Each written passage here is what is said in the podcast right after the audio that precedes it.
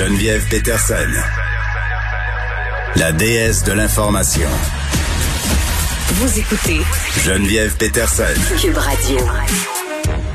Un article qui a attiré mon attention euh, dans la presse sur euh, le fait de faire échouer ou pas des élèves en pleine pandémie. Puis faire échouer ou pas un élève, c'est quand même un enjeu euh, assez sensible en temps normal. Là, je parle hors pandémie.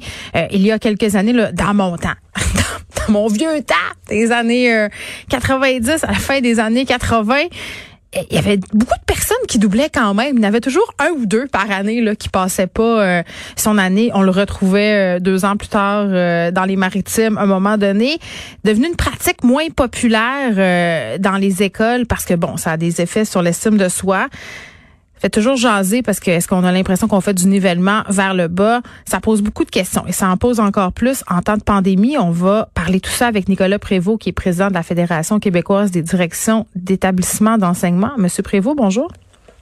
Bonjour, Madame Peterson. Bon, ça fait longtemps qu'on ne s'est pas parlé. Je suis contente euh, euh, de vous retrouver parce que Écoutez, là, on se pose beaucoup de questions, évidemment, sur la réussite scolaire, sur les jeunes qui ont été quand même euh, assez, euh, comment je pourrais bien dire ça, hypothéqués pendant la pandémie. On leur a demandé beaucoup à nos jeunes, euh, puis on leur a demandé de porter le masque en classe. On leur a demandé euh, de faire l'école à distance. Ils ont eu à s'ajuster, les enseignants aussi. puis ça a eu des répercussions sur la réussite scolaire, ça c'est bien évident. Puis vraiment, on se pose la question est-ce qu'en ce moment c'est ça serait ok, ça serait correct, ça serait éthique de faire échouer un élève dans ce contexte-là? Ben, écoutez, euh, vous l'avez mentionné d'entrée de jeu, on vit dans, dans une année exceptionnelle due à, la pandémie. Mm. Est-ce qu'il y aura euh, des élèves euh, en échec à la fin de l'année scolaire? la réponse est, oui.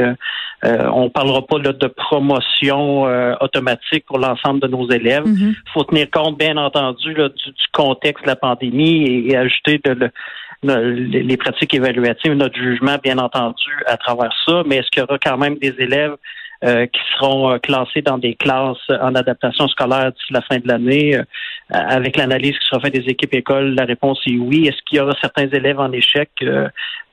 oui, aussi là, il y aura. Est-ce que cette pratique-là de, d'échec et de redoublement est une pratique connue et reconnue? Non. on sait que le redoublement là, donne peu d'effets à long terme là, sur, sur, sur la réussite scolaire. Là. Souvent, l'année suivante, on voit une amélioration euh, de l'élève dans ses résultats, mais euh, à long terme, là, sur la pratique, la recherche nous dit là, que c'est pas une mesure qui est gagnante. OK, mais moi j'ai une question bien pratico-pratique. Là. Mettons que je suis un enseignant, puis j'ai une classe, puis là, il y, a deux, trois élèves, quatre, cinq qui tirent de la patte. Qu'est-ce qui fait que j'en fais doubler un ou une? C'est quoi les critères? Mais je vous dirais que faut, faut vraiment y aller au-delà du résultat académique. Euh, je vais y aller par expérience personnelle. Ben quand on prenait la, la, la la, la, décision d'un redoublement, bien entendu, euh, on, mettait les parents là, c'était de concert avec les parents parce que c'est pas une décision là euh, qui, qui, qui est sans conséquence là, pour vous parler de l'estime de soi. Mais un, des facteurs était souvent la, la maturité affective, je vous dirais, de l'élève au-delà de ses résultats académiques. Euh, bon, on s'en compte là, que sur certains aspects des apprentissages, c'était très difficile. Mais euh, souvent au niveau peut-être de la maturité affective de l'élève, il y avait aussi euh, euh, des choses là au niveau de ses habiletés sociales, exemple, à travailler. Donc, de concert avec les parents, l'équipe école, là, on pouvait prendre une décision mm. peut-être plus vers le redoublement. Je vous dirais que c'est les cas d'exception qu'on retrouvait. Bon, ben c'est ça. Puis là, on a fait quand même des aménagements là, pour les élèves qui sont en difficulté parce qu'il y en a beaucoup qui tirent de la patte, puis c'est normal. On a majoré les bulletins en conséquence. Puis quand même, des trucs qui m'ont fait réagir dans l'article de la presse des enseignants qui témoignent de façon anonyme. Ça, je trouve ça toujours un peu particulier, même si je les comprends. J'ai l'impression que les profs peuvent pas parler sous peine d'essuyer de grandes représailles de la part de leurs employeurs. Euh, mais entre autres, euh, Monsieur Prévost, j'aimerais vous entendre au sujet que les profs euh, ont soulevé le fait que l'évaluation c'est pas une science exacte. sais, particulièrement en temps de pandémie, donc ça, vient, ça devient difficile pour eux d'évaluer les élèves comme il faut.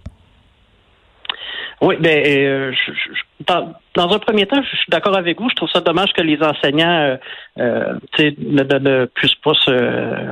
Oui, on parle de parler. sans, sans, sans représailles, parce que, bon, je, je me dis, comme direction d'établissement, on a le devoir d'écouter, d'entendre ce que les gens ont à dire, autant que nos directions générales ont le devoir mm. d'écouter ce que les directions d'école ont à dire aussi. Mais euh, au-delà de ça, bon, sur la sur l'évaluation, bon, on le sait que l'évaluation, c'est pas seulement une moyenne là, des chiffres qu'on va faire euh, selon les évaluations qui seront faites. On, laisse beaucoup de place et c'est bien correct comme ça euh, au jugement professionnel de l'enseignant euh, pour pour attribuer la note au niveau de l'évaluation. Puis on le voit, on le voit particulièrement dans un, état comme on est là avec la pandémie, ou avec des absences des élèves, avec des classes qui ouvrent, qui ferment, le retrait. Euh, bon, on peut pas suivre, euh, on le sait, ça sera pas l'ensemble du programme qui sera vu. Donc, il y a beaucoup d'ajustements qui sont faits et beaucoup d'ajustements aussi au niveau de l'évaluation. Donc, le jugement euh, des enseignants est, encore très, l'est toujours, mais doublement mm. important dans ces cas-là. Oui, puis bon, euh, moi j'ai appris un truc là par rapport à la tricherie, parce que c'est quand même un enjeu qui avait été soulevé à plusieurs reprises, notamment par rapport à l'enseignement à distance. Comment s'assurer que les élèves trichent pas euh, quand ils sont chez eux, quand il n'y a pas grand monde pour les surveiller. Comment on s'assure que les élèves se font pas aider par leurs parents ou si leurs frères, leurs sœurs plus vieux. Euh, des profs qui disent que devant un examen euh, où les enfants, les élèves savent qu'ils vont couler il y en a qui font exprès de se faire pogner à tricher parce que l'examen de cette façon-là est annulé. Bon, écoute, euh, encore là, moi je pense que l'enseignant connaît tellement bien son élève, malgré le, contexte qu'on mm. voit là euh, de ces temps-là avec le retrait ou pas, mais on, connaît bien nos enfants, on connaît bien nos élèves. Les enseignants les, connaissent très bien et mm. ils sont capables de voir si oui ou non. c'est ben oui, si Kevin il se met à avoir 95 puis qu'il y a toujours 82, c'est suspect. c'est le même affaire pour Josiane. On s'entend-tu? Ben, oui, c'est ça. Donc, euh, euh moi, je m'étais déjà, moi, je m'étais déjà fait pogner de même, Monsieur Prévost. Euh, j'avais une beaucoup, une beaucoup ma note en maths, elle s'était trop améliorée. Ma, mère m'avait un petit peu aidé à faire mon devoir. bon, vous voyez, ça date pas d'hier. Puis ben je pense que ça sera et, et, ça va on pourrait s'en parler dans quelques années aussi. Je pense là, que ça va toujours rester euh, un, un peu le cas, mais l'important c'est ça. On connaît bien les enseignants connaissent bien les élèves, les équipes écoles aussi, et c'est de continuer à faire le travail pour nos élèves vulnérables euh, et travailler fort pour ces élèves-là, c'est ce qui est le plus important. Hum. Bon, puis là, euh, je mets mon chapeau de mère de famille, le Monsieur Prévost. Euh, je trouve pas que stigmatiser les enfants en les faisant doubler, c'est une bonne chose. Là, on s'en est parlé. Il y a plusieurs facteurs aussi qui entrent en considération quand on prend ce type de décision-là. Sauf que, il y a une partie de moi qui peut pas s'empêcher de penser que je sais pas si c'est bien de faire passer tout le monde à tout prix. Tu sais, si c'est un service qu'on rend à l'élève, parce qu'à un moment donné, ces difficultés le rattrapent. Euh, non, c'est pas. Euh, vous avez tout à fait raison. Pour certains élèves, euh, au-delà du des fois, on va continuer à faire cheminer l'élève au niveau suivant, mais on va augmenter l'offre de, de, services en orthopédagogie ou en mm. psychoéducation. Ça, c'est une option. le redoublement, quoique très peu très peu utilisé, peu reste quand même une option là, pour certains élèves, comme je vous le disais tantôt.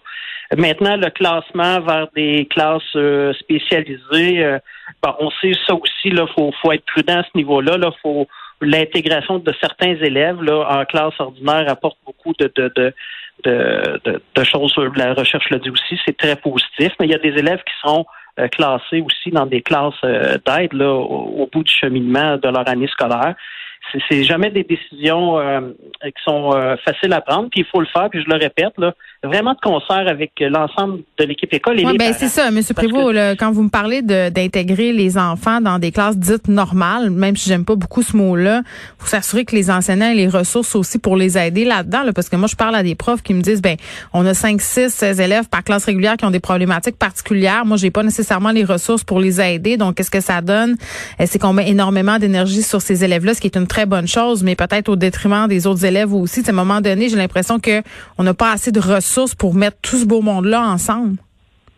Non, tout à fait. Puis ça fait partie aussi euh, de l'équation là du, du, euh, de ce qui sera pris comme décision en fin d'année aussi. Il euh, faut pas s'arrêter à ça parce qu'on peut pas non plus ne pas classer un élève à, à l'endroit où on pense où c'est le mieux pour lui en se disant on va manquer de personnel. Ça serait serait pas. Euh, non, on peut pas se dire ça. Il faut ajouter du personnel, mais on n'a pas d'argent. C'est ça, c'est ça. Il faut, euh, faut ajouter euh, du personnel.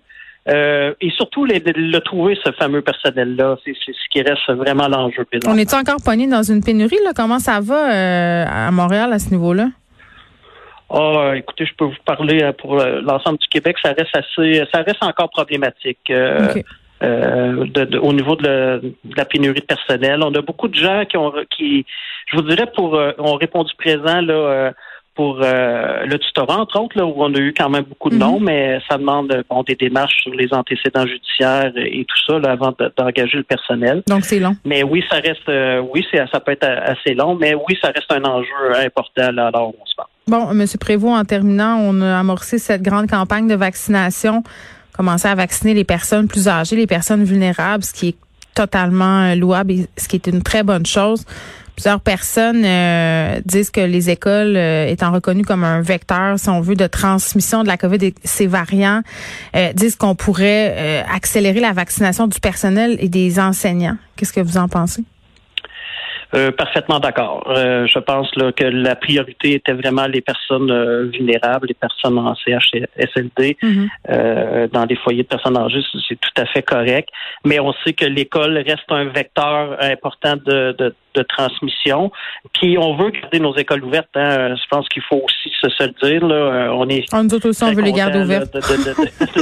De, de, garder nos écoles ouvertes. Mais si pour ça, ben, on doit prioriser maintenant le personnel euh, de l'éducation une fois que l'ordre de priorité des personnes vulnérables sera fait. Moi, je, partage tout à fait cette opinion. Oui, puis les masses de procédures euh, qui ont commencé à être portées aujourd'hui au primaire, je le rappelle, les enfants euh, qui étaient quand même, en tout cas les miens, stressés de cette affaire-là. Moi, je pense que ça va être une bonne chose, mais on verra aussi dans quelques semaines si ça donne des résultats. Nicolas Prévost, merci, qui est président de la Fédération québécoise des directions d'établissements d'enseignement. On se parlait du fait de faire échouer des élèves en pleine pandémie. Est-ce que c'est une bonne ou une mauvaise chose? Et je pense que ce qu'il faut comprendre, c'est que c'est très rare qu'on fasse échouer un élève, qu'on décide de le faire doubler. Il y a un ensemble de facteurs qui sont pris en considération là-dedans. Ce ne sont pas seulement les notes.